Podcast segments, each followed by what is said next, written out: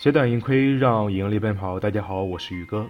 汇市财经这档节目主要讲述的内容是外汇市场的形成与发展，外汇交易者需要学习的内容以及影响外汇市场的重要因素，让各位交易者知其然，更知其所以然。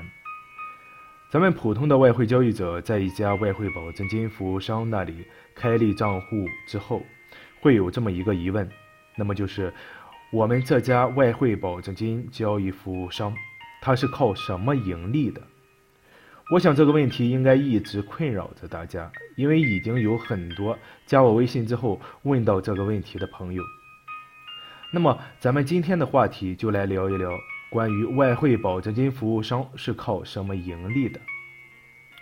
大家都知道，公司成立以盈利为目的，那么外汇保证金服务商做生意的目的自然也是为了赚钱，这不应该感到有什么惊讶。他们向交易者提供服务，因此很公平的讲，从中得到收益也是理所当然的。再一次强调，每个经纪商的做法。稍有不同，经纪商通常的收益概述如下：经纪商呢最常见的盈利是收取手续费，这一点呢在电子通信网络服务商中最为常见。手续费的收取方式一般是按照交易规模来收取，其他直接的费用呢有存款、取款和其他账户管理有关的一些费用。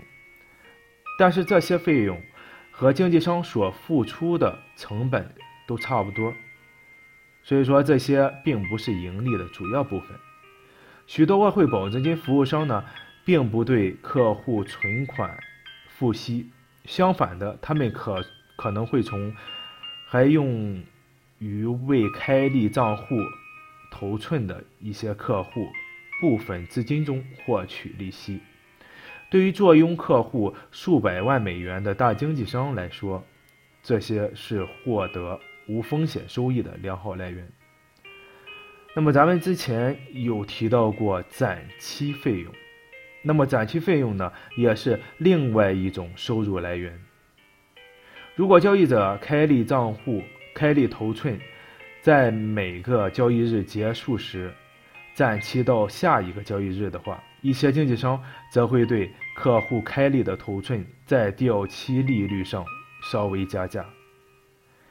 零售交易者从外汇保证金服务商那里获得最大的好处就是进入市场的机会。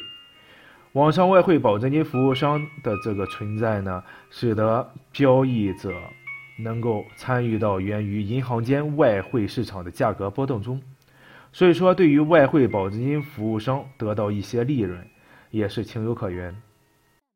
那么，对于基础篇的内容呢，咱们就讲这些。接下来，咱们将进入应用篇的章节。